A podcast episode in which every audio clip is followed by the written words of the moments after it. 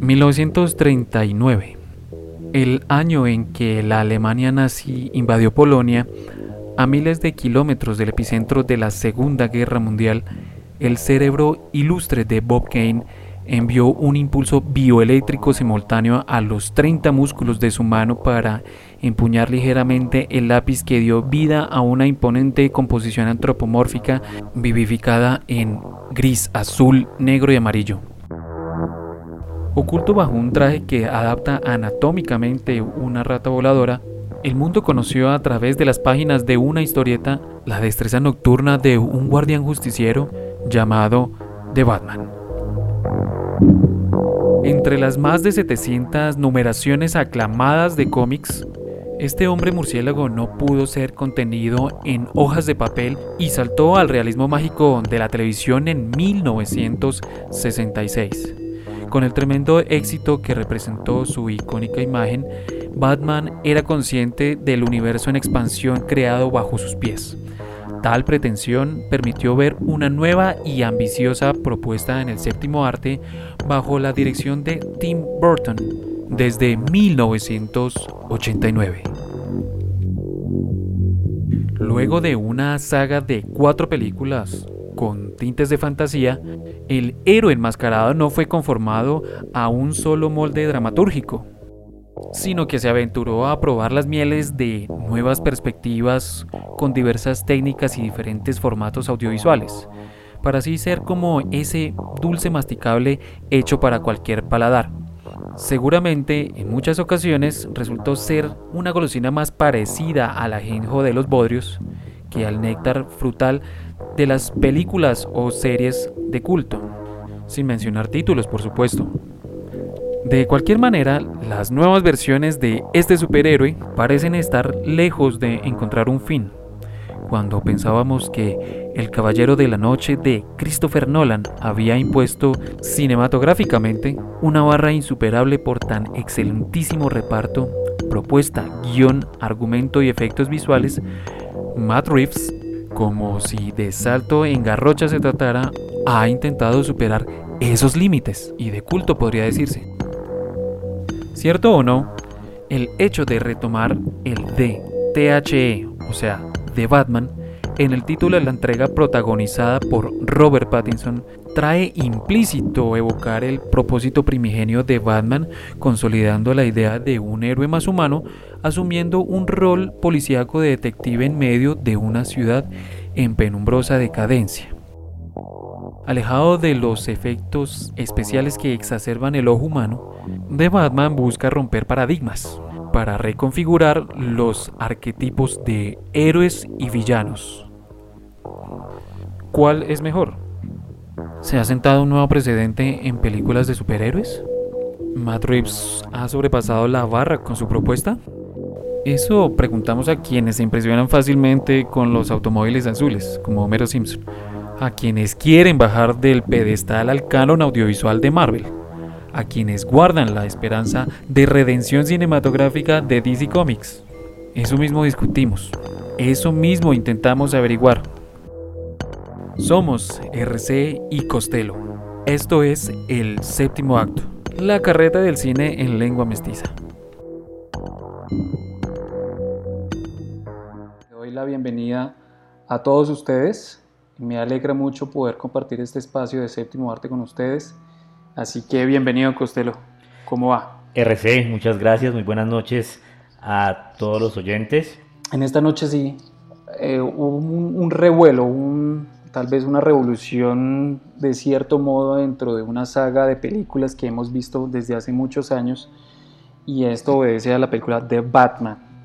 Eh, me causa bastante curiosidad porque esta, esta, esta, película, empezando por el nombre, siento yo que es, un, una, una, película que ofrece un cambio desde allí, porque todas las películas eh, anteriores, todos sus, predecesores siempre ofrecen un nombre, el básico de Batman, ¿no? Ya pues con su subtítulo o con su eslogan que tenga la película.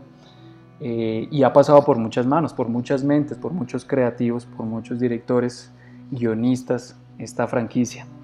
Y en esta oportunidad, pues, de Batman, eh, nos quiere hacer una nueva propuesta, nos quiere hacer eh, una nueva visión, nos quiere mostrar un nuevo personaje.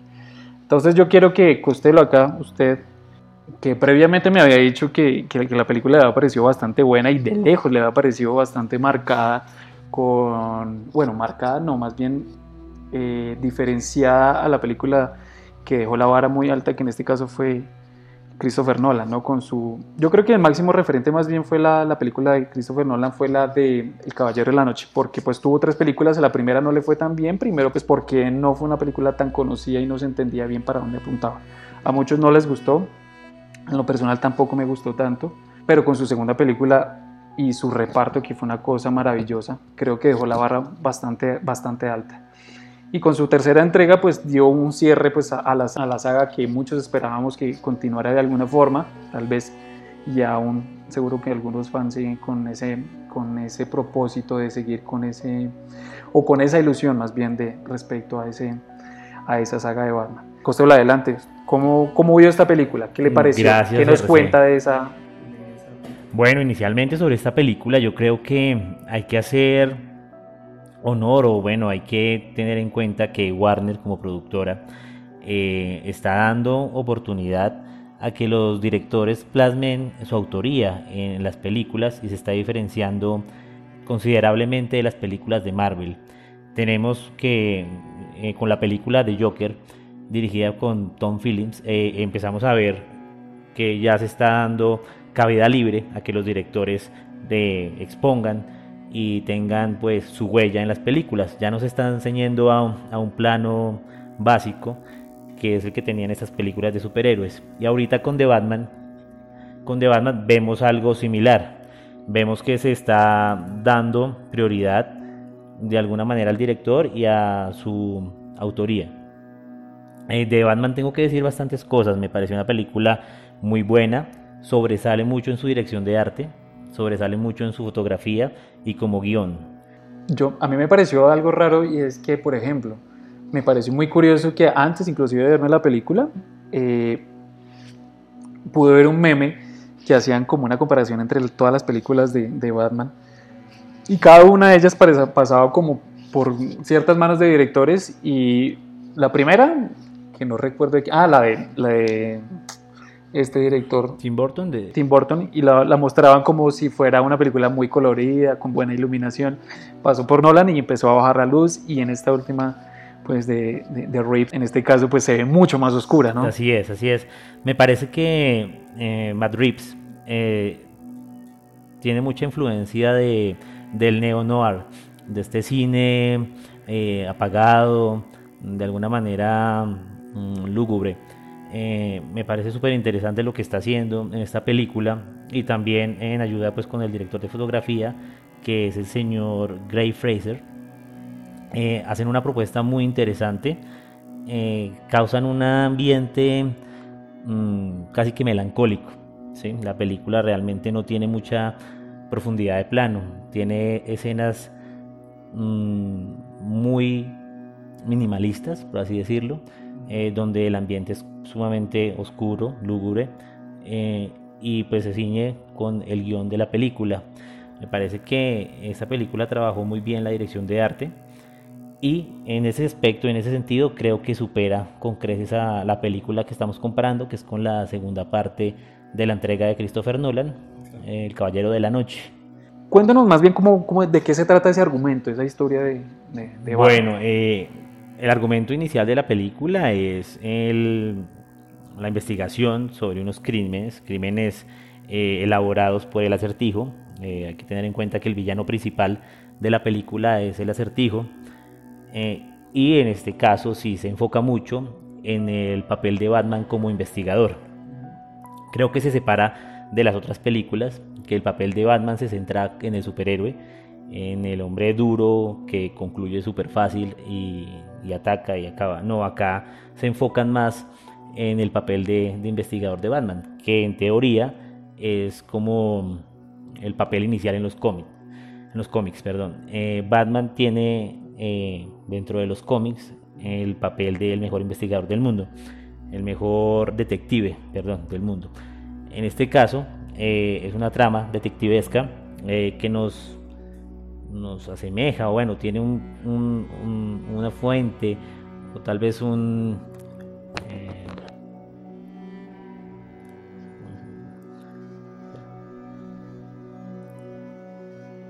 que nos, eh, de, alguna manera a mí me recordó mucho a tramas como Seven o Zodiac. De hecho, se parece mucho a la película Zodiac, la película de David Fincher.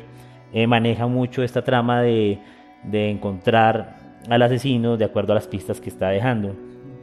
Tiene un paralelismo y tiene mucha similitud en las películas. De hecho, se parece mucho a varias películas de Fincher.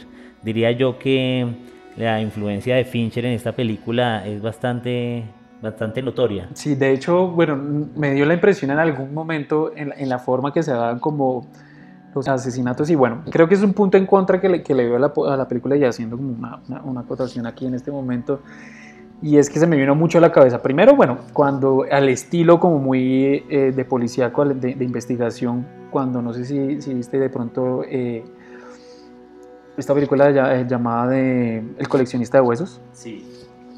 Ese estilo como muy marcado, así lo vi principalmente. Y por otro lado, de Ángeles y Demonios.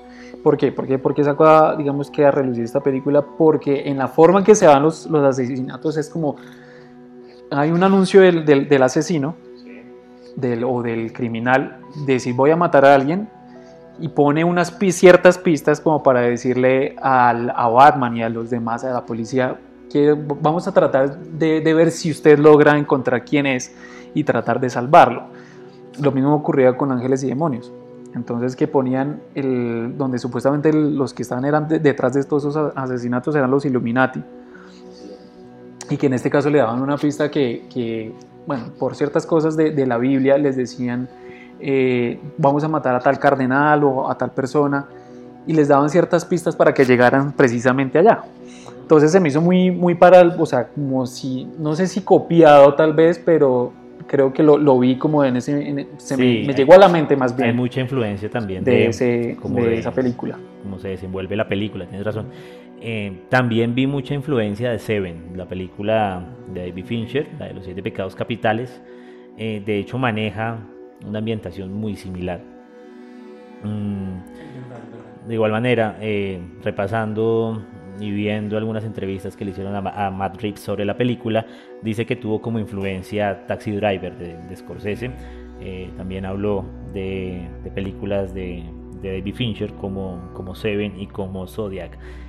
Eh, también encuentro eh, mucha similitud con Taxi Driver. De hecho, la ambientación que se le da a Ciudad Gótica es muy similar. Es una ciudad caótica, lúgubre, apagada, triste. Sí, y ya ven como en una plena decadencia, ¿no? Creo que, creo que en, las otras películas, en ese caso, por ejemplo, en, Nolan, hablando de, Nolan, y pues él la presentaba que, que sí había problemas, una, una, una ciudad muy conflictiva.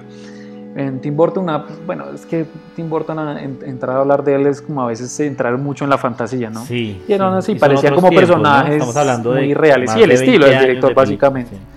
Es una, una, una, ciudad que realmente presenta más un miedo en estar en la, en la calle, a, porque cualquier cosa te puede pasar.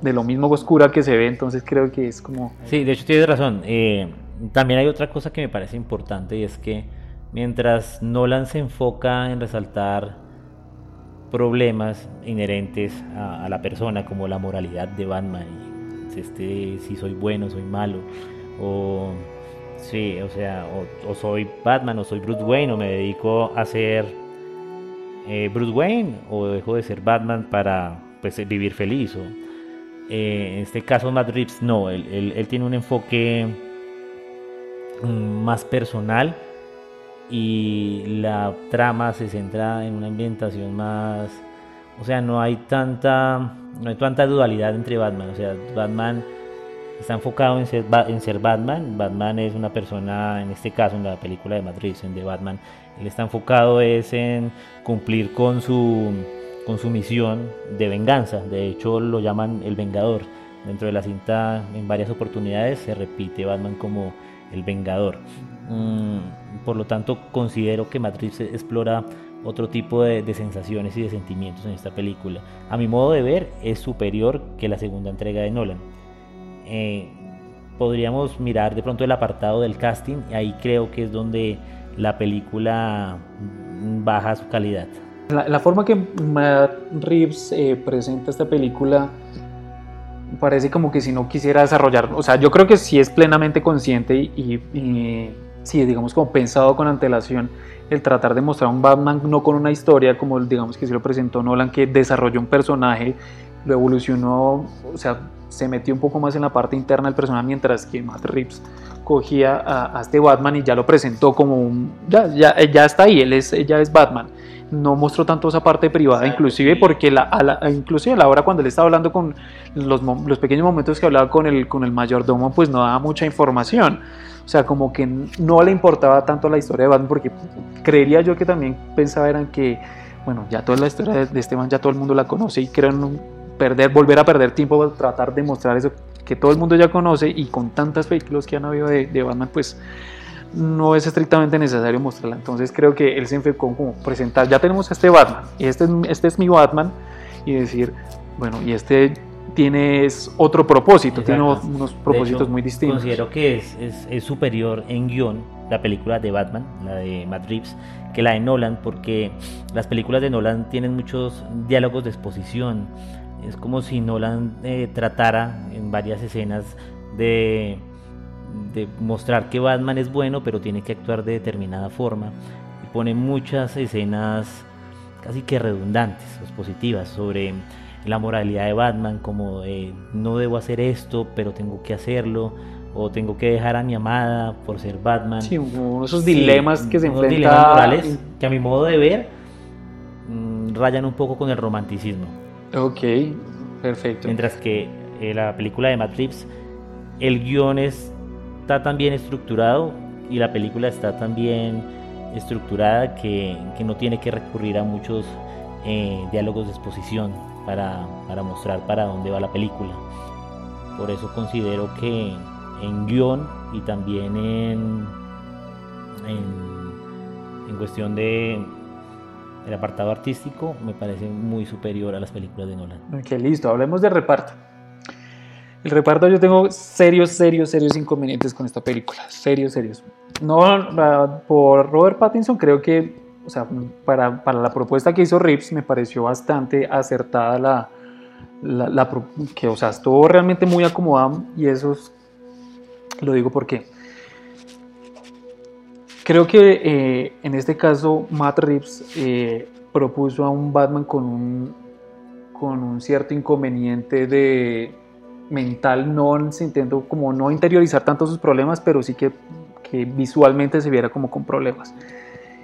Y creo que Robert Pattinson en todas las películas que ha hecho siempre ha tenido conflictos mentales. Ah, creo que en la mayoría de películas siempre ha tenido esos en problemas. El lo hizo muy bien, ¿no? Sí, de hecho, en, en, esta película que me vi que de hace mucho tiempo, que se llama How to Be, no recuerdo el director, sinceramente, pero se presenta, Robert Pattinson hace una excelente presentación de esa película y tiene un problema psicológico tal vez, puede, puede decirse que psicológico, pero tiene un problema de personalidad grave porque de hecho la película dice cómo ser, o sea, traduce cómo ser. Y básicamente la, la película cuenta que a él se le muere un familiar y recibe una herencia. Y esa herencia él no sabe qué hacer, porque él como que siempre ha vivido bajo el amparo de sus padres entonces que ya, ya no tiene sus padres, ya no tiene nada en su vida, entonces, ¿qué se supone que debo hacer, no? ¿Qué se supone que debo hacer con este dinero? ¿Cómo me debería comportar? Entonces él durante toda la película anda como en esa búsqueda de, de qué se supone que debería hacer. Es como un, personaje que es, ya es un adulto en edad, pero piensa como un niño totalmente inmaduro, como un impuber. Entonces, ¿qué pasa con él? Que en toda la película es como en esa búsqueda de qué se supone que debería hacer yo tengo, tengo dinero, tengo mucho dinero y entonces empieza a desperdiciar eh, pues muchas cosas, empieza a desperdiciar dinero, empieza a eh, desperdiciar inclusive personas, buenas relaciones, inclusive empieza a perder y eso le genera un conflicto de personalidad tremendo. Entonces, ¿por qué saco a colación esta, esta película? Y es porque él se acomodó mucho a ese tipo de perfiles y creo que por eso es que lo eligieron a él, porque en apariencia se veía una persona bastante conflictiva mentalmente, porque en, la escena en que él se le ve pues como que hablaron de un, de un- de un tema de conflicto, no recuerdo exactamente la, la escena, y se le muestra en, en primer plano la cara, y él absolutamente con la mirada perdida. Es una escena en- muy buena para la propuesta, ¿no? Acomoda la- a la propuesta. Entonces creo que es bastante acertado. Tengo serios problemas con Gatuela. Sí. Horrible, ¿no? O sea, realmente la actriz no me gusta mucho. Eh, la vi, esta actriz también, si no estoy mal, me corrige. Esta también estuvo en Mad Max. Fue una de las. Zoe Kravitz, sí, esto ya fue una de las, de las tres Exactamente, amantes. también. Pero no, no sé, siento que me queda, que es una persona que se sobreactúa en cierto, en cierto momento. Apariencia sí creo que, o sea, caracterizada físicamente, queda totalmente de acuerdo. Aunque parte del arte ahí sí no me gustó que las uñas de, de la vieja sí me parecían terribles. Yo digo, eso es totalmente innecesario, parce. O sea, no, yo no, no, no entiendo por qué ponerle esas uñas porque pues en la vida real, innecesarias, ¿no? pero sí creo que ella como que trata de ser sensual y es como que es tratando de forzar su, a, a forzarse a sí misma para, para tratar de llegar al personaje. Y en, esas, en, en este caso, sí, por ejemplo, las de Tim Burton sí creo que hicieron un excelente trabajo La, con la las... segunda película de Tim Burton, la de Batman Re- Regresa, Batman, de Batman Return, es muy buena. Eh, de hecho, es Michelle Pfeiffer la que hace de Gatuela. Y de hecho, para mí, entre mis películas favoritas de Batman está de Batman y la segunda parte de la película de Tim. Exactamente, y me parece que el trabajo de esa gatola sí, o sea, muy limpio y sí, y sí transmite lo que se supone que debe ser ese personaje. Me gustó mucho el, el, el acertijo. Paul el Dano. hace- Muy buen actor. Sí, él, es, él me pareció muy buen actor. El final sí creo que para mí sí fue muy defectuoso. Creo que en todas las películas que se ha mostrado el, acertijo, como que siempre en el que finalmente trata de dañar la mente de Batman y como que lo logra finalmente. Lo, he sentido así siempre. Y este como que se dejó capturar como muy fácil. Creo que se rindió tan fácil tan como cuando lo encontraron en la, en la, en la cafetería. No, no entendí por qué se quería dejar. Pues realmente, dentro de lo que yo entendí de la película, es porque él pensaba que Batman lo iba a entender, que Batman era Sí, como que él, se iban a volver como generalmente equipo, ¿no? Dañada, exacto. De igual manera, pues, eh, posterior a este acto existe el de que van a inundar Ciudad Gótica y Batman tiene que entrar ahí a redimir la ciudad. Sí, ta- tal vez yo creo que lo hubiera preferido que no lo mostraran tan loco, yo creo. Yo no me, no me gustó tanto esa parte que lo mostraron como a él haciendo sus gritos de esquizofrénico. Tal vez de eso no me gustó Sí. porque creo que ya es como estallar el personaje en un plano que no era necesario. No era necesario, tienes razón. De hecho, mm, el personaje se mueve muy bien durante las tres cuartas partes de la película y se ve un poco sobreactuado al final cuando empieza a gritar. Mm, Sin embargo, es, es muy destacable. Me parece que de las mejores actuaciones que podemos ver en la película es la de Paul Dano, la de Colin Farrell, que hace del pingüino. Eh, la actuación es muy buena, pero ¿qué, qué me pasó? Yo, yo, me, ¿por qué por debajearon tanto ese personaje, parce? No, no, no puedo entender. Yo creo que teniendo una, un, ante- un ancestro, tal vez lo puedo llamar así, no sé, como el pingüino de Tim Burton, De parce. Danny DeVito, muy bueno. Sí.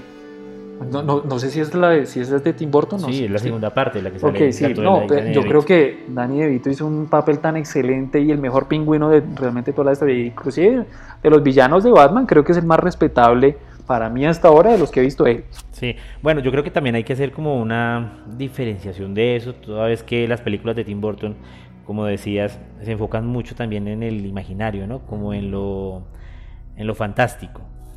Entonces personajes como los que salen en la segunda película, como Gatuela, como eh, el pingüino, son personajes que se prestan para ser muy caricaturescos. En esta película, en The Batman, de Matt Reeves, eh, por el contrario, trata de darles como una, una personificación más humana, más realista, más conectada a la realidad. Creería que por ahí va y por eso es que hay una como una diferencia como tan tan relevante entre estas dos caracterizaciones. Sí, yo entiendo eso y creo que la caracterización a la propuesta que, que se hacía de arte, incluso porque creo que fue más desde ahí, pues fue acertada. Creo que es un personaje bien creado, que de hecho, por eso estaba diciéndole hace un momento que, que se me hace muy parecido el pingüino, se parece mucho a Andrés Parra, parce, es muy parecido. es- es- yo lo, yo lo veo, yo, pues esto pues, se parece mucho a Andrés Parra, este man, que lo hubiera podido hacer pa- De Andrés hecho, Parra sí, tal vez. a uno de los- personajes que ha hecho Andrés Parra se parecen. ¿sí? Sí, el man lo hubiera podido hacer, pero físicamente se parece mucho.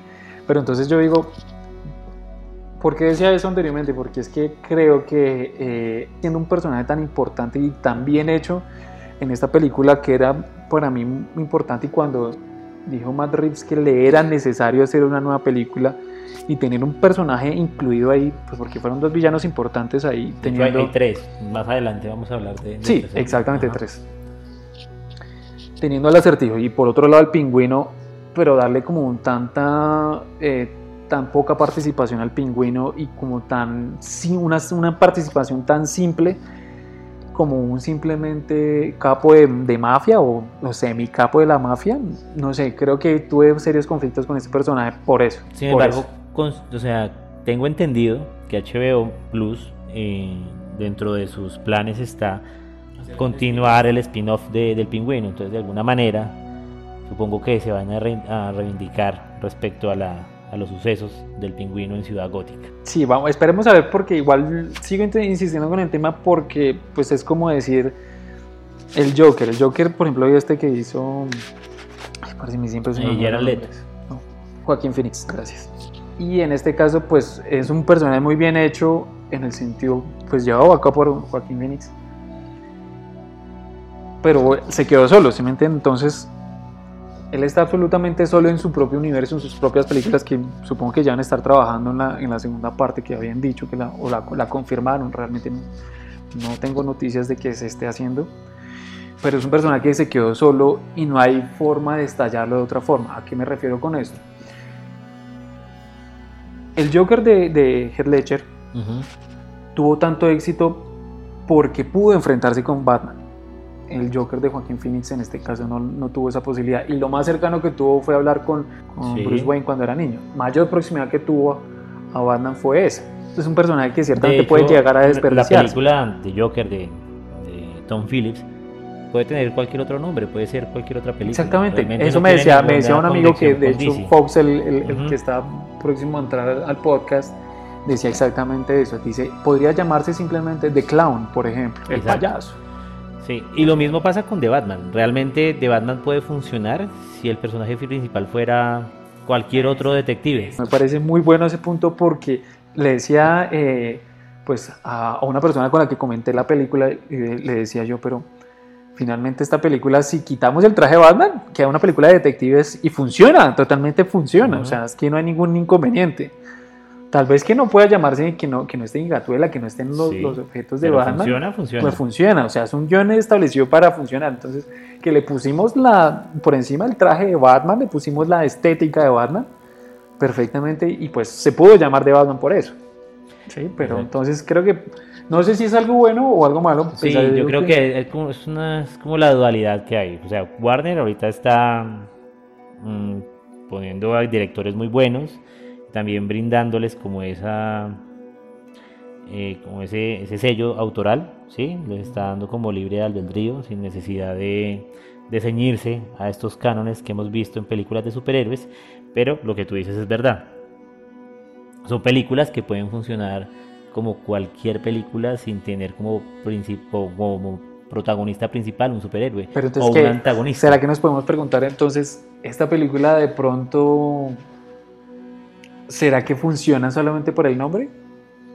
Digo yo. No, yo creo que la película es una película redonda y funciona mucho, pero no sé, creo que el cine de superhéroes ha llegado a un nivel tan álgido, un nivel tan grande y, llenar tanto a, los espectadores, ¿sí? o sea, tienen tanta acogida estas películas que pueden hacerse un taxi driver, pero entonces el protagonista ya no es no recuerdo el nombre del protagonista de Taxi Driver, o sea, Robert De Niro ya no es, sino es Spider-Man. Y funciona porque tiene el nombre de Spider-Man. Entonces a las productoras les funciona esto. Ellos saben que si hubiesen sacado esta película sin Batman, o sea, la misma película. Sí, de pronto entonces puede ser marketing. No hubieran puesto de Batman, sino, no sé.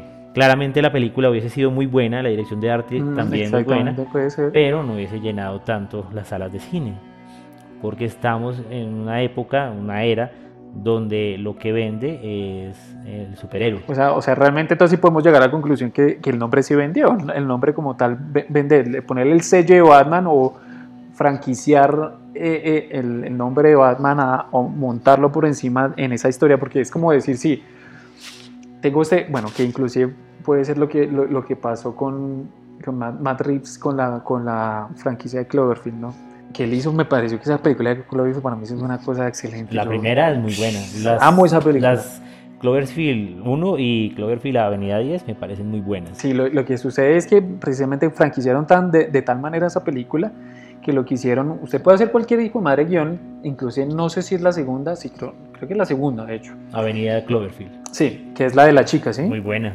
Sí, es buena la película, pero ¿qué pasa con esa película? No se me parecía a Cloverfield, o sea, no, no, no sentía que fuera el, el estilo de, de, Cloverfield.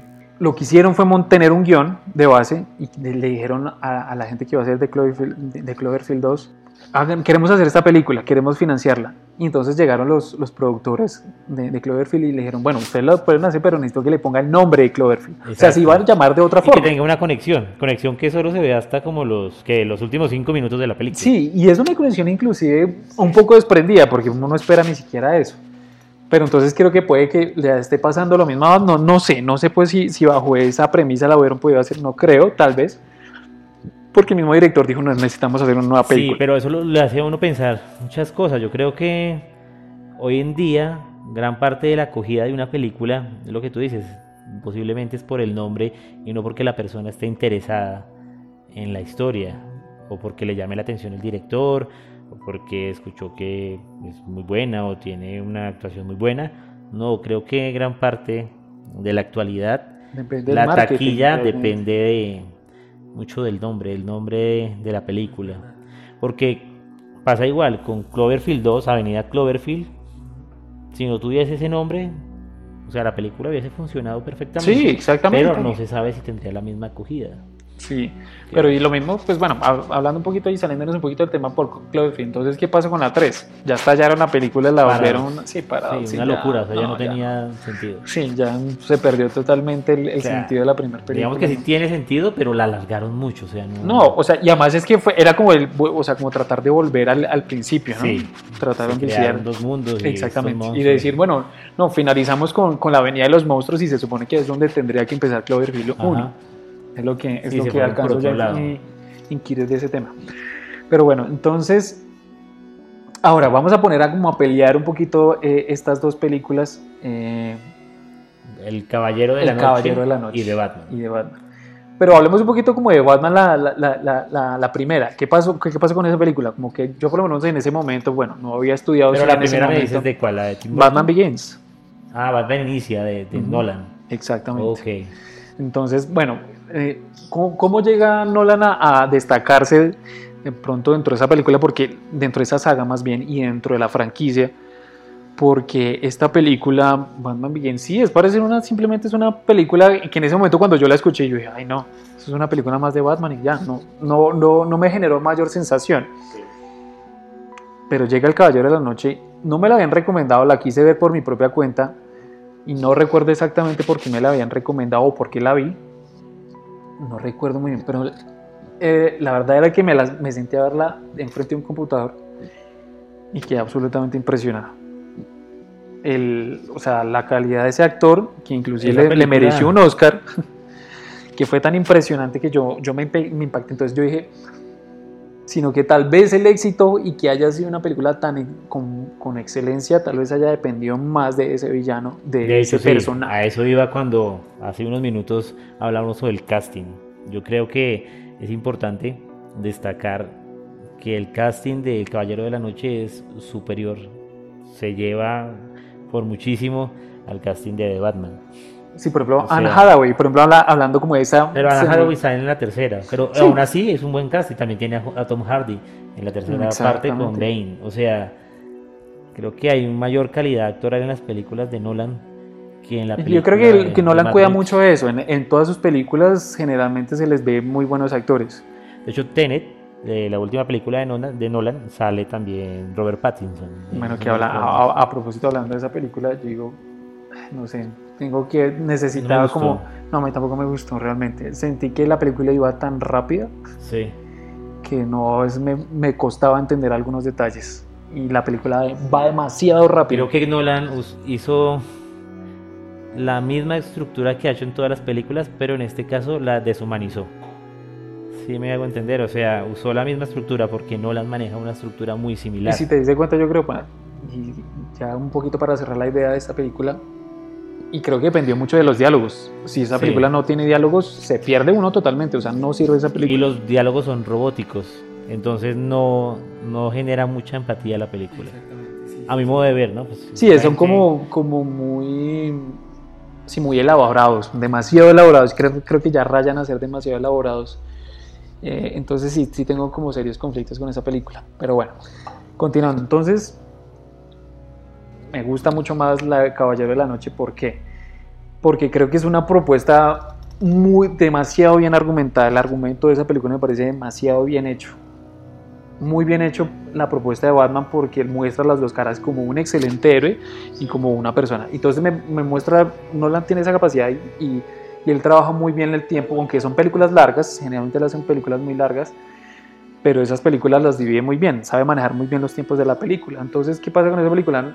En ciertos espacios nos da la forma de ver a Bruce Wayne y sus conflictos personales y también nos deja ver a Batman eh, actuar en su máximo esplendor cuando e- es héroe. Y bueno, y también tengo ese, ese, ese pro- pequeño problema con The Batman, porque en la última escena, cuando ya se está enfrentando eh, con la supuesta revelación, cuando van a matar a la alcaldesa, y es una escena demasiado parecida a la del Caballero de la Noche, y cuando empieza con todos los ganchos a tumbar a todos los falsos eh, Mm, villanos, Sí, y es muy parecida. Entonces yo digo, mm, bueno, creo que ahí sí falta un poquito de creatividad porque no creo que, o sea, si querían hacer una escena épica, creo que tendrían que haberlo hecho muy diferente porque esa Sí, escena de, que de Nolan fue muy larga. épica. Creo que los últimos 10, 15 minutos de, de Batman no son necesarios en la película. Sí, por ejemplo, la diferencia como tal de la propuesta de, de este Batman, del Batman de, de, de Reeves es mucho más cercano a, a- a la Reeves- gente. Creo que Rips tiene ese problema. O sea, si uno se pone a mirar las películas en las que ha, la- las que ha dirigido, como que no sabe qué hacer con los finales, como que los alarga mucho. De hecho, Cloverfield 1, o sea, el final lo alarga. O sea, realmente la película puede acabar. Sí, y un poco melodramático, ¿no? minutos. Sí. Y, eh, eh, sí, ese es como, También hablando de la- eso, un poco serie- melodramático el tema de los del finales planeta de- de los simios, que también es dirigida por Rips. De igual manera pasa muy similar. El final lo alargan bastante. No sé, es como si tuvieran como un conflicto ahí con. Todavía no cómo sabe qué cómo hacer como- la trama. Exacto, no sabe cerrar. Eso es, creo que es un problema. De hecho, el, la escena esta de Batman mirando, la, mirando a, a Gatuela por el retrovisor, como que no no, tiene- sí, demasiado melodramático mucho- eso, no. Sí, Creo que no, no como era que necesario. raya también con lo que es la película. No, y, Nos mete- y esa, y esa división de camino es como Sí. muy al estilo de Rápido y Furioso, Rápido y o sea, no. Furioso. Yo creo que ahí sí la embarró, porque la película, la película es buena, o sea, la película nos mete un ambiente así muy hostil, depresivo, triste, melancólico. Creo que tendría que seguir por esa barrera y pues como que ahí la separación de caminos como que no. Por ejemplo, hay, hay otra parte que, que, que sí me pareció y me enfermó porque que realmente yo tenía como muy en alto y todo el mundo piensa que eh, Batman es un, un héroe demasiado elegante, muy bien preparado, muy inteligente. Llegó una escena eh, en que se estaba escapando eh, Batman ya con su traje y, todo, entonces llega a, como a, la, a la cima de un edificio y llega él y como se está huyendo de todos los que lo perseguían, rompe una ventana y él tiene como que tiene un susto ahí. Yo digo, no, Batman no puede ser así. En cualquiera de sus medidas nunca A puede mí sí ser me así. gustó eso de Batman. Sí, sí De hecho, eso me pareció chévere. Me pareció así tal vez un héroe como muy carnal, muy humano tal vez, esa creo que es la propuesta de él, pero yo creo que no, Batman no puede, sabiendo que ya es un héroe y más como lo estableció él, que ya dice Matt Reeves, este es mi Batman, ya, y ya se supone que ya lleva un tiempo por todo Lleva la- dos años, ¿no? Sí, lo que llevamos, lo que vimos ahí dentro del libro de ellos es un, Batman- un personaje ya ela- o un héroe más bien eh, elaborado, ya lleva tiempo ahí. Entonces digo, el asustarse y más cuando sabe que tiene un traje, que no me parece que lo- como, como lógico. A mí sí me parece chévere que trabajen un poco la humanidad de Batman, que no lo hace Nolan. Realmente Nolan, sí, Nolan no, no es cuando- tan o sea, carnal en eso. En las películas de Bruce Wayne, cuando, de, perdón, de Batman, cuando es Bruce Wayne, sí es muy humano, pero cuando es Batman es prácticamente invencible. Yo, yo sí tengo el problema con Nolan en ese caso es cuando cambia la voz, ¿no? Cuando cambia la voz de no me gusta, no me termina de convencer porque pues bueno, no, o sea, sabemos que por más que trate de Bruce Wayne de hacer una voz gruesa, creo que no, o sea, no la alcanza ni a lograr, tendría de que hecho, De hecho, si uno pusiera eso como en un plano real, uno sabe que está fingiendo la voz, sería muy chistoso. Exactamente. Donde no existía, sino como que, hola, sí, eso. no. Sí, sí eso, es un problema. Bueno, pero porque, ¿cuáles son los acápites que superan para ti el Caballero de la Noche a de Batman. Bueno, pues, lo, lo, mismo que había dicho al principio era eh, que me parece que es un, un, héroe mucho más elaborado, mucho más profesional. Creo que eso sí me encanta, como lo tiene muy cuidado. Nolan es muy estético en ese sentido de verlo muy profesional. Eh, el arte, por ejemplo, del, del, del carro, del, del Batimóvil, me parece también muy elaborado, muy bien argumentado en el sentido de que el contrato, por ejemplo, en el Batman de, de, de Nolan él tiene a un personaje que le hace toda su tecnología y está muy bien argumentado. Él dice, acá tengo los planos de los carros, es una industria militar y está muy bien argumentado. Eso me parece excelente porque ahí sí por lo menos nos dice, no, es que esa vaina ni siquiera puede existir en la realidad. Lolan sí la trata de ver como si fuera algo que es posible. Y te da todo el argumento de cómo podría ser un traje aerodinámico, cómo podría ser un auto blindado, una moto que tiene cañones a los lados. O sea, es una, me parece que es muy, muy bien elaborado en ese sentido. En este siento, en el de Reeves, me gusta como esas partes a veces como un poco vintage de, de, la moto, del Batimóvil. Me gustó muchísimo el Batimóvil, me, encantó. Cine negro me parece súper chévere. Y, la forma en que, por ejemplo, suena el motor del carro. Eh, pero hay algo que sí no me gustó de, ese Batman, por ejemplo, y es eh, en la primera vez, en la, él, pues, lo presenta como también como un personaje muy de calle, ¿no? Sí. Es muy de calle porque, primera escena, están los pandilleros tal vez, podríamos decirlo así, y en este caso, pues se van a, perseguir a, este hombre que es asiático tal vez. Sí. Es como un asiático. Y bueno, llega y se supone, uno, pues, uno esperaba como una entrada como un poco más impactante, un poco más épica y no, lo muestran en un túnel y caminando. Y algo que también no me gustó, como lo bueno, caracterizaron en las botas, es como unas botas punteras de metalero. no, a mí sí me parece chévere. De hecho, es eso lo que, lo que estamos hablando. Enfatizan mucho en la humanidad de Batman. Sí, como en la vulnerabilidad.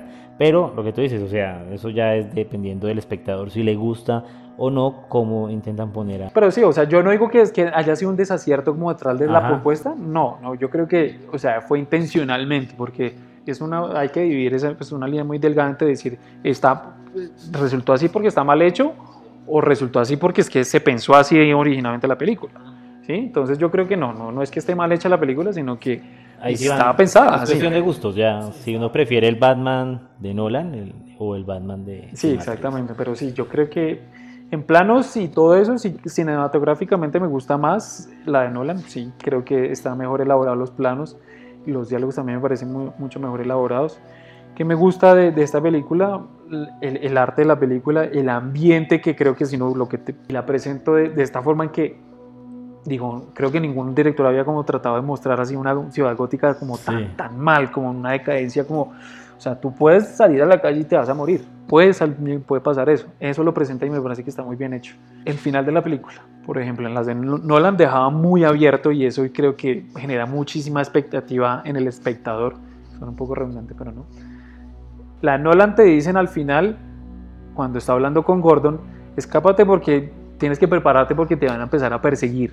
Vas a ser como un enemigo ahora de la, de la sociedad. Ya no vas a ser amado ni vas a ser amigo de nadie. Y, van a estar persiguiendo. y tiene una excelente salida. O sea, en una moto y la capa, muy, muy heroico, muy bien, me parece bien trabajado. En cambio en esta, por ejemplo, el final, el final es como más un, un mucho más humano porque si tú lo ves a, Batman, por ejemplo, nunca ves cargando a Batman a nadie. En una de las películas que yo haya visto de Batman no, no ves un Batman tan humanitario tal vez. Creo que esa es la idea. Entonces ves al final a Batman de, de Matt Reeves, lo ves cargando a una persona. Sí, yo es que yo considero que para mí es mejor película mm, la de Reeves que la de Nolan Mm, únicamente destaco que la de, la de Nolan supera a la de Reeves en calidad actoral. De hecho, creo que El Caballero de la Noche sin Heath Ledger no hubiese sido lo mismo. Eh, mientras que la película de Rips como película funciona mucho mejor. Y en mi punto de vista tiene mayor calidad cinematográfica, tiene un lenguaje visual más propositivo. De hecho, parte de la actuación de Robert Pattinson, de esa actuación que no tiene como mucho rango actoral, que no, no, no genera mucho, es porque se debe al lenguaje cinematográfico de la película. O sea, creo que Rips nos habla mm, y se centra mucho más en, en, esta dirección de arte. Mm, es como una transición. De hecho, hay una, una, escena que destaca la película y que creo que era muy necesaria y es la redención de Nolan.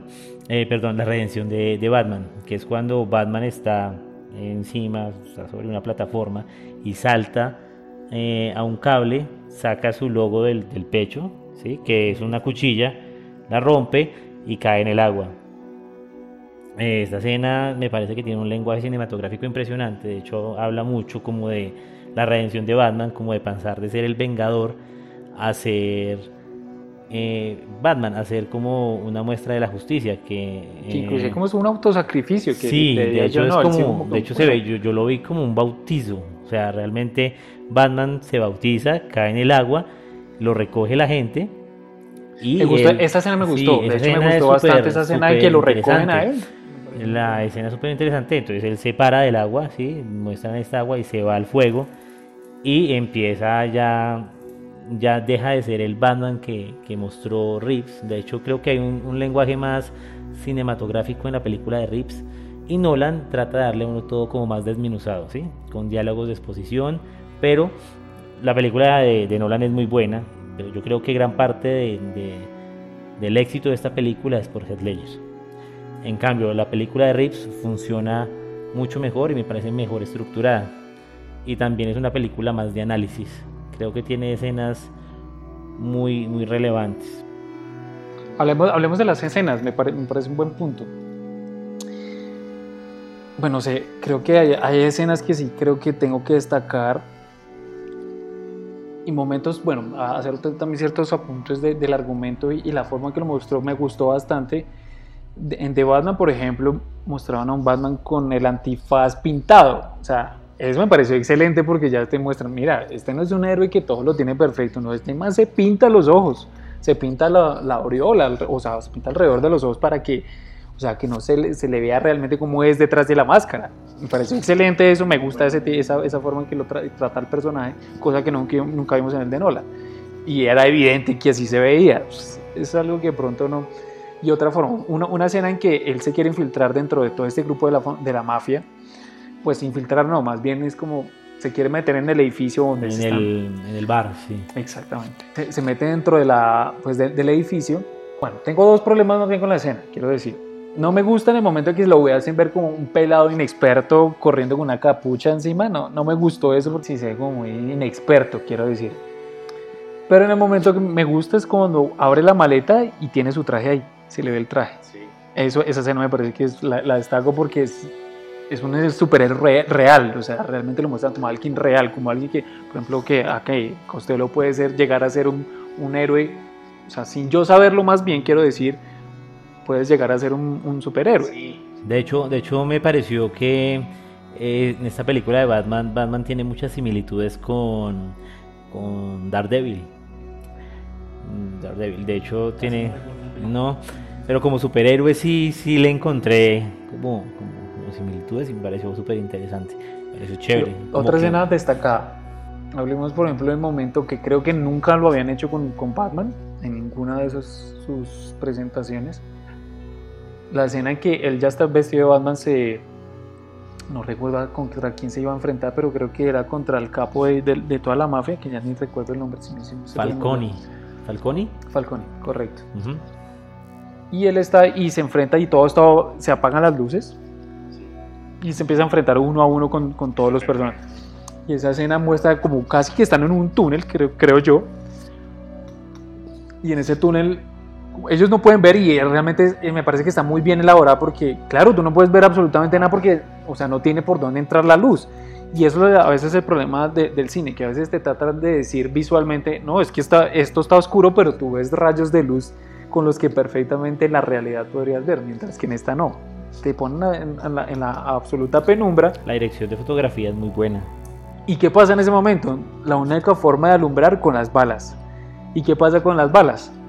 Que se las pegan directamente a Batman en el traje. Y yo creo que eso es algo que me parece fabuloso porque porque nunca lo había hecho porque a veces digamos que sí, no, no queremos que le disparen a Batman directamente porque sabemos que lo pueden herir. No, en esta, en esta perfectamente cogen la, la ametralladora que creo que no sé si es una mini Uzi, se la ponen directamente en el pecho y el man disparándole toda la ráfaga y suena y el, también el, el, diseño de sonido es excelente. Y cómo, cómo suena ta, ta, ta, ta, y cómo suena el metal. Creo que es una escena la, para mí es la mejor escena que yo digo y en ese momento me recuerdo cuando vi la película y ah, sentí. sí, de, esa es una escena muy bien elaborada. estoy de acuerdo. Esa y la escena de la redención cuando cae el agua y, y, posteriormente es como el guía como el faro.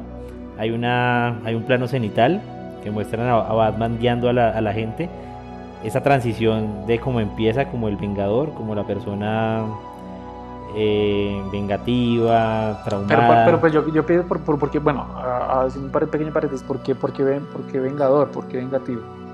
Pero así empieza, de hecho la película, eh, porque muestran a un Batman traumado, que solo tiene esa sed de venganza, y la transición entre el Batman traumado y ya el Batman más justo, el Batman ético y el Batman que apoya a las personas, porque realmente las tres, las que las tres cuartas partes de la película, Batman no está enfocado en ayudar, Batman está enfocado en acabar, ¿sí? No. Entonces es la transición del héroe.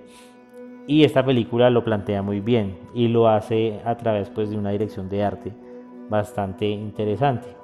A diferencia de las de Nolan, que creo, una vez más resalto, que todo lo entrega muy desmenuzado, todo lo entrega como para que cualquier espectador pueda entenderla, acompañada claramente pues de, una, de un casting impresionante y de unas actuaciones muy buenas que a uno la hacen verla muchas veces y disfrutarla, porque ambas películas son muy buenas, pero por eso prefiero la de Rips. No me gustó, pues de pronto, eh, como para ir cerrando estas ideas de lo que no me gustó y sí me gustó, o bueno, el, el enemigo principal era, fue, fue el acertijo, ¿sí? el acertijo eso ajá. lo tenemos claro sí creo que fue un mal manejo del tiempo respecto a eso porque básicamente el, el, el, argumento de la película te, casi que te da unas tres cuartas partes luchando contra la mafia y creo que eso no puede pasar ni más cuando se supone que tu personaje, su, tu enemigo principal está detrás. Además, cuando es tan bueno, porque el actor es muy bueno. Pero sí, sí exactamente. Es no, no, yo creo que no era necesario que peleara por tanto tiempo de la mafia. Que me hubiera gustado a mí y que creo que es una buena técnica que, lo, que utilizan los Simpsons uh, trayendo aquí a colación ese, ese, esa serie. Y ellos empiezan con un, con un suceso inicial, un suceso, un suceso aleatorio random, que pasa algo con alguno de los personajes y empiezan a partir de lo que sucede después de ese suceso, valga la redundancia, te desarrollan la historia principal del capítulo. Creo que ese hubiera sido el camino correcto para esa película. Pero ¿qué pasó en esta? No me gustó. Utilizaron sí la misma técnica, pero en diferentes proporciones de tiempo, hablándolo así. ¿Por qué? Porque desde un principio empiezan ¿no? como a descubrir que, quién está haciendo los asesinatos, de quién trabaja para quién, quién trabaja para quién, y llegan a ese punto de que sí, tenemos, casi que terminándose la película, dicen, no, si es contra Falcón y lo, lo capturan, pero sabemos que está detrás de toda esa captura, está es realmente el acertijo. Uh -huh. Pero pues me parece que perdió demasiado tiempo. Se perdió demasiado tiempo con la mafia innecesariamente. O sea, si quería, si quería mostrar de pronto como un plan premeditado del, del, del acertijo, denle un poquito más de participación, pero mostrar mucho más a la mafia en, sí. en su forma no de... sé, de pronto yo especulo, no sé si hayan razones eh, de peso de pronto de la productora y de la inclusión de, del pingüino toda vez que pues va a haber un spin-off y les conviene a los, a los productores. Pues sí, pero igual, igual no lo trataron tanto. ¿Qué, qué fue la escena chévere de pronto sí. del pingüino cuando Batman estaba persiguiendo? Sí, mm. o sea, una, esa persecución fue buena. De hecho, a mí, a mí me parece un poco agobiante la, la, dirección de fotografía. Me gusta mucho y es muy destacable, pero no te diste cuenta que nunca está enfocado casi nada, ningún plano está completamente enfocado. De hecho, la escena de que están en la persecución del pingüino, no hay enfoque, no hay enfoque, o sea, todo está completamente sí, sí, sí, es distorsionado, es verdad, es desenfocado. Verdad. verdad, además me gustó así, qué planos me gustaron mucho, en ese caso de la persecución, fue en el de la que pusieron las cámaras al lado de los carros. Yo siento que sí puede todo el mundo decir que sí es un plano muy rápido y furioso tal vez, pero está bien hecho No, porque bien, y la luz pues, es- igual está muy bien además porque es una persecución real, o sea, no es un carro manejando o elaborado en 3D, no. Se nota que está hecho por profesionales de, de la conducción, o sea, que son conductores De hecho, profesionales la película tiene casi todos los efectos son prácticos, o sea, hay, hay muy poco CGI Sí, en la de, de película. pronto ahí el único rollo que le vi fue cuando por arte de magia le apareció una rampa a Batman y Ah, saltó. súper. No, bueno, Ah, pero sí, sí, pero sí, igual es un efecto práctico. Realmente no, o sea, no abusan del CGI. Eso también es muy destacable. O sea, es una Sí, película exactamente. que, Eso sí me que gustó. en 10 años se va a ver igual de buena de la que se ve ahora. Sí, sí, Igual también pasa con Nolan. Nolan tampoco abusa de, del CGI. Las películas de Nolan son muy, muy bien hechas. Sí, cosa que es, sí, DC tiene un- una separación total a, a Marvel por ese, por ese estilo. Pero bueno, igual, eh, no sé. Ahora quiero preguntarle, Costello, ¿cómo lo ve? eh, ¿Qué futuro puede tener esta película? Porque yo a veces, yo quedé con serias, serias dudas, ¿no? Ni siquiera, o sea, siento que me plantearon un plan como cerrado de cierta forma, pero no, no, no, no lo veo como con futuro para más películas. Sí, pues yo no sé, yo creo que existen dos opciones. Una, que este Batman lo conecten con el universo este compartido de, de DC. O dos, que continúen con la trama que se está planteando. Em, de hecho hoy, el día de hoy, hoy 25 de marzo, revelaron una de las escenas eh, que no incluyeron dentro de la película. Y en esta escena está el Joker. De hecho, el Joker sale, sale la voz ahí al final de la, de la película. El Joker tiene una conversación con el acertijo. Entonces creo que por ahí va. Por ahí va, pero no sé los planes de Warner. Como sean, yo creo que tienen esas dos opciones. Una es continuar con la trama que está planteando Matt Reeves. O la segunda, que la vinculen con este universo que existe ya. Que lo metan, no sé, con- en, en Flash, porque va a venir una película de, de- de Flash. Pero es raro, es raro porque eh, esta película no, no representa a esas otras películas. Mm, Creo que no tienen mucha, mucha relevancia ni mucha similitud. Si fuera por mí y si yo fuera la productora, yo diría que siguieran con, con la propuesta que está planteando el director en esta película, que en consecuencia sería el, el Joker en la próxima, en la secuela. Exactamente, ya como que incluido de una forma más, más participativa. Bueno, yo no sé, yo en la forma que, que veo esta película, a ver, mm, yo creo que para Warner y para DC ya es muy difícil y más por la ventaja. Además yo creo que tal vez, no sé si con, con todo lo que ha pasado, no sé si tengan un interés en formar como tal un, un universo. Sí, porque han sido mm, como películas demasiado distantes entre ellas. Todas las que, lo películas que es el Joker distantes. y esta película son completamente eh, diferentes a las propuestas que se venían llevando hace Sí, yo creo que sí, la forma de, partir, creo que en eso sí se dejaron coger mucha ventaja los, eh, los de DC en el sentido que no formaron un universo en su justo tiempo. Lo trataron de empezar con la Liga de la Justicia, pero cuando ya tú ves la Liga de la Justicia, por ejemplo, la película de... Pero esta versión de Aquaman, por ejemplo, Aquaman es la película que hacen ya, por ejemplo, está adelantada a, a la Liga de la Justicia. Entonces ya como que tú no entras, no alcanzas Sí, a, a conectar las películas, no no, se pueden conectar.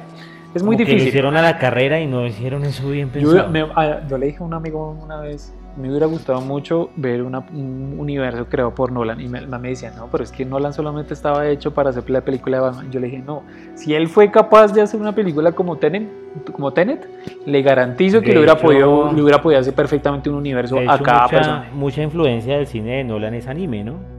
O sea, es, es mágico, o sea, no- entonces posiblemente puede manejar muy bien los superhéroes. Él, él, él hubiera podido hacer un gran universo. Creo que él tenía totalmente la capacidad. Y además sí participó en esta como, como, Como productor, productor, en la de Hombre de Acero. De hecho, eh, me parece muy buena el hombre de acero, o sea, yo creo que Sí, creo que me faltó un poquito más el estilo de Nolan ahí pero pues yo ya entendía que no, él era, no era director, entonces pues creo que, que estaba. Pero sí, sí creo que era un- iba por una línea correcta. Pero es que lo hicieron mal, porque es que, por ejemplo, mira, si, si vemos a, a- Marvel en este caso, eh, Marvel, ¿qué hizo? Empezó a coger película por película y se sostuvo con los mismos personajes. Y se sostuvo hasta el punto de que hacerlos confluir. Dijimos, ya sacamos película de Iron Man, sacamos película de Thor, sacamos película de Spider-Man, unamos. y, y les funcionó la fórmula. ¿Qué pasó con esto? Hicieron películas demasiado distantes en tiempo inclusive. Y claro, ya imposible unirlas porque primero lo, eh, eh, cinematográficamente ninguno de los universos o ese, o ese universo no, no confluía. Las propuestas cinematográficas de efectos no, no servían una con otra. Entonces, pues, sí, lo único que trataron como hacer, sí, Liga de la Justicia ahí y fue un, un- Sí, pero si yo tuviera que evaluar las películas que ha sacado DC con las de Marvel, mm, yo excluiría de Batman y de Joker y para mí están por encima de, de todas las que tenido. Totalmente, estoy totalmente de acuerdo. Yo, a mí no me gustan las películas de Marvel. La única que respeto de sí, ¿cuál? Iron Man 1, la primera Iron Buena. Man. Es la única que yo respeto. sí es. Me parece una película bien Sí. hecha, pero el resto no. Aunque yo, yo, yo considero que de Joker sí es un casi que remake. No sé si has visto la película de El Rey de la Comedia de Martin Scorsese, protagonizada por Robert De Niro. Para mí, o sea, lo que es de Joker y El Rey de la Comedia son películas casi que idénticas. Lo que pasa es que Tom Phillips la volvió un poco más, se le metió por ese ambiente más lúgubre, más triste, eh, con aire como psicótico y pues claramente la volvió diferente. Pero si uno las mira, son muy, muy similares. De- Ok, independientemente de eso, sí, no te- sí, no independientemente de eso, The Joker es muy buena película. Tienen a Joaquín Phoenix, o sea, es. Sí, yo ese creo que para mí ya- es el- el- uno de los mejores actores que he visto en mi vida. Él. Eh, pero bueno, igual yo creo que sí, que nos quedo con muchas expectativas, con dudas respecto a lo que pueda pasar con el universo de DC. Que ya no son muy claras, primero porque ya no están muchos de los personajes, porque siempre se marchan a medio camino. Sí, eso es otra vaina, ¿no? Porque se tenía y se pretendía hacer una película Sí, de muy malas negociaciones, creo yo. De hecho, creo que Ben Affleck eh, iba a hacer una película en solitario de Batman antes de hacer esta de, de Ahora que me haces acordar de, de Ben Affleck, me, me- me dio mucha risa la, la comparación que le hicieron. Que cuando le hacen como un meme de cuando utilizas autotune y no autotune, entonces pones la voz de, de Batman de, de, de Ben Affleck y así súper gruesa, súper elegante. Y sin autotune, y pones la, la- una entrevista que le hicieron cuando le preguntan que si, si sabe hablar español y que sale una voz rechillona horrible, pero Independientemente, yo creo que también hubiese funcionado buena porque, o sea, independientemente de que mucha gente diga que Ben Affleck no es buen actor, a mí me parece que funciona muy bien y funcionó muy bien como Batman. Y también me parece que es muy buen director. De Bueno, hecho, hay una película yo- que dirige. Yo, es que no sé. Tal vez en la última generación de películas de Affleck, creo que el man sí se redime, porque en las anteriores siempre veía el mismo. Es como el Adam Sandler de, de, películas dramáticas. Pero bueno, eh, yo creo que como por ir cerrando, eh, pues nada, yo puedo decir que sí, se me gustó la película pero igual también creo que el final no me gustó mucho porque cuando se empezó a re- reír el, el Joker yo no sé, sentí una risa como tan falsa que no, no era necesario, es igual pre- sí, no, no, no lo vi como necesario como si todo el mundo espera que la risa de- del Joker sea demasiado convincente y creo que este ahora logró. Sin embargo, el, el- el actor que eligieron para el Joker me parece muy bueno. No, ese sí no, no supe quién, no, supe ya quién es. digo el nombre. No, no, no. ahí sí, Él sale, no sé si has visto una película que se llama, no, que es de este Latimus, que es de este director Latimus, este director griego, eh, Siervo Sagrado. eh, es este tipo que hace de- el pelado, no, no recuerdo el nombre, pero el director que escogieron para hacer el Joker creo que va a ser muy, muy... Pues en, bueno, en ese- de hecho me, me pasaste el video por WhatsApp y me parece que sí lo hace bien, por lo menos. Sí. No es como Jared Leto, que Jared Leto sí para mí es una total decepción. Él es bueno con su hasta Requiem por un sueño y ya. Mm. Creo que yo con él me quedo hasta ahí. No, Jared Leto es bueno. Lo que pasa es que ah, bueno, pero no, con el Club de los Desahuciados también, excelente personaje. Sí, sí. nada que hacer. De hecho ganó un Oscar, ¿no? Él ganó un Oscar por, por mejor actor de reparto, que hace como de trans.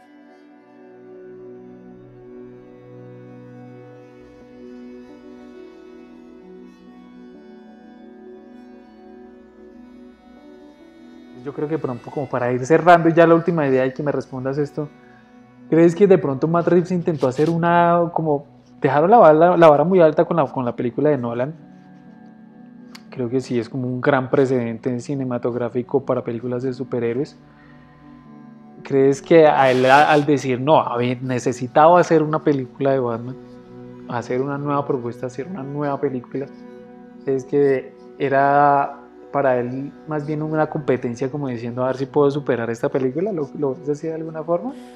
No sé si lo vio como una competencia, pero sí sé y, considero que sí trabajó mucho y creo que puede ser uno de los mejores trabajos de, de Rips. Sí, sí, en varios apartes, o sea, el, el o sea tú, tú, ves y la dirección de arte es perfecta, la fotografía está muy bien hecha, de hecho la música también es, es una parte bastante Pero mira que yo sí no estoy de acuerdo con la música, ahí sí creo que no, creo que me pareció como muy cliché en ciertos puntos, porque porque hay puntos que, que, lo manejaban muy thriller, pero thriller al estilo antiguo casi, casi Hitchcock. ¿Por qué? Porque utilizaban el golpe, el golpe de los violines en, en, escenas en que, ay, va a pasar algo, chin, chin, chin, chin, chin, Mucho cine, no, yo tenía mucha influencia del cine negro, entonces yo creo que sí, a mí me gustó todo eso. O sea, sí, tiene te gustó, pero yo sí... Un aire melancólico y como... A mí me gustó, a mí me pareció mucho. Sí, yo creo que él, volvió como a esos a lo que llaman lugares comunes del cine. Creo que él se, se remitió un poco a eso. Me gustó mucho, de hecho. Sí. Por eso creo que me gusta tanto la película. Pues nada, igual ya cerrando, yo, yo creo pues que, que sí, que sí vale la pena que, que la vean. Espero que no haber arrojado demasiados spoilers como para las personas que no se hayan visto la película. Pero de todas formas fue una, una, una buena experiencia tratar de ver una nueva perspectiva de Batman porque pues bueno, nos quedamos, a veces dicen que no es bueno quedarse con lo que eh, se vio en algún momento, que en este caso fue la película de Nolan, y pues ver una nueva propuesta y más con la competencia tan, tan abrumadora que está montando Marvel, creo que no fue una, un, un, desacierto en este caso, sí fue en el desacierto en el que lo veo yo, que hacer películas tan independientes de un universo, si quieren montarle una película a Marvel, una, no, la competencia en cuanto a universos a Marvel, creo que les queda un poquito difícil hacerlo de esta forma, hacer películas tan distantes unas de la otra de las otras. Eh, y pues nada, yo creo que, que sí tiene futuro de pronto. vamos a ver qué pasa con las películas, con las otras películas de DC, porque ya con las más propuestas de, inclusive de, Flash y todas estas. De Flashpoint, Andy Mochetti, el, el director argentino, él trabajó en IT.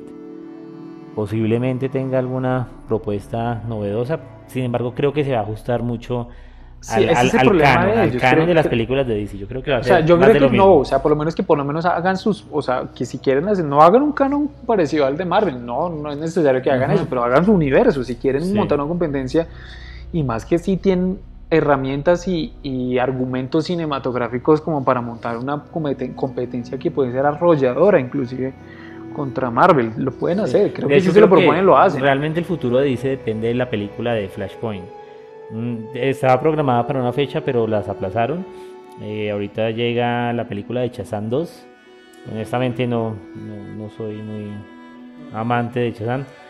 Eh, pero creo que la, la, película es indispensable y la película que va a asentar como los pilares de las próximas películas de DC va a ser Flash, de Flashpoint, porque tiene ahí un sí, tema. Tal vez el punto de convergencia, tal exacto, vez. tiene un tema ahí con el multiverso de DC.